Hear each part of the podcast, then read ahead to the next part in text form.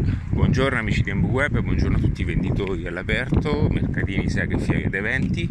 Benvenuti in questo nuovo podcast fatto come sempre mentre sto passeggiando da una parte ad un'altra. Ne approfitto per dedicare tempo al progetto Web e a tutti voi che siete eh, duramente nella vendita all'aperto. Allora, una cosa importante per quanto riguarda anche delle gestioni di, ehm, eh, di come eh, organizzare il lavoro anche eh, con le persone all'interno dell'attività. Allora, molte volte le persone danno per scontato l'importanza di, di modificare il punto vendita in un determinato modo.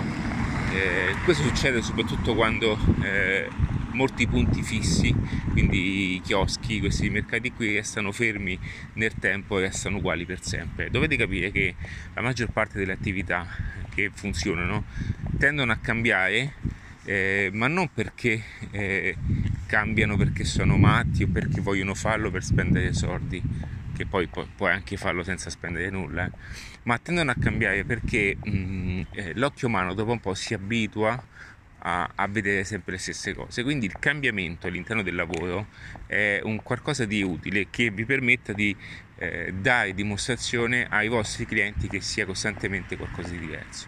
Quindi quando eh, io dico di cambiare, di fare, di spostare, di girare, di sistemare, ok, e non vengono fatte queste cose, eh, non sono io a sbagliare il, il, teorema o il principio, ma eh, sono molti venditori che restano sempre fermi, impalati lì a aspettare che arrivi il salvatore di turno. Il salvatore non arriverà mai, lo ripeto un milione di volte, non arriverà mai ok? Quindi eh, se tu fossi uno di quelli che eh, fosse impalato, nel senso simpatico, eh, eh senza pensare di cambiare qualsiasi cosa che possa aiutarti, ecco, questo è il momento di farlo. Quindi comincia da adesso, comincia a farlo nel migliore dei modi e comincia a spostare piano piano con quello che può, con quello che, che riesci a fare, tutte le cose che si possono fare, ok? Bocca al lupo, un abbraccio.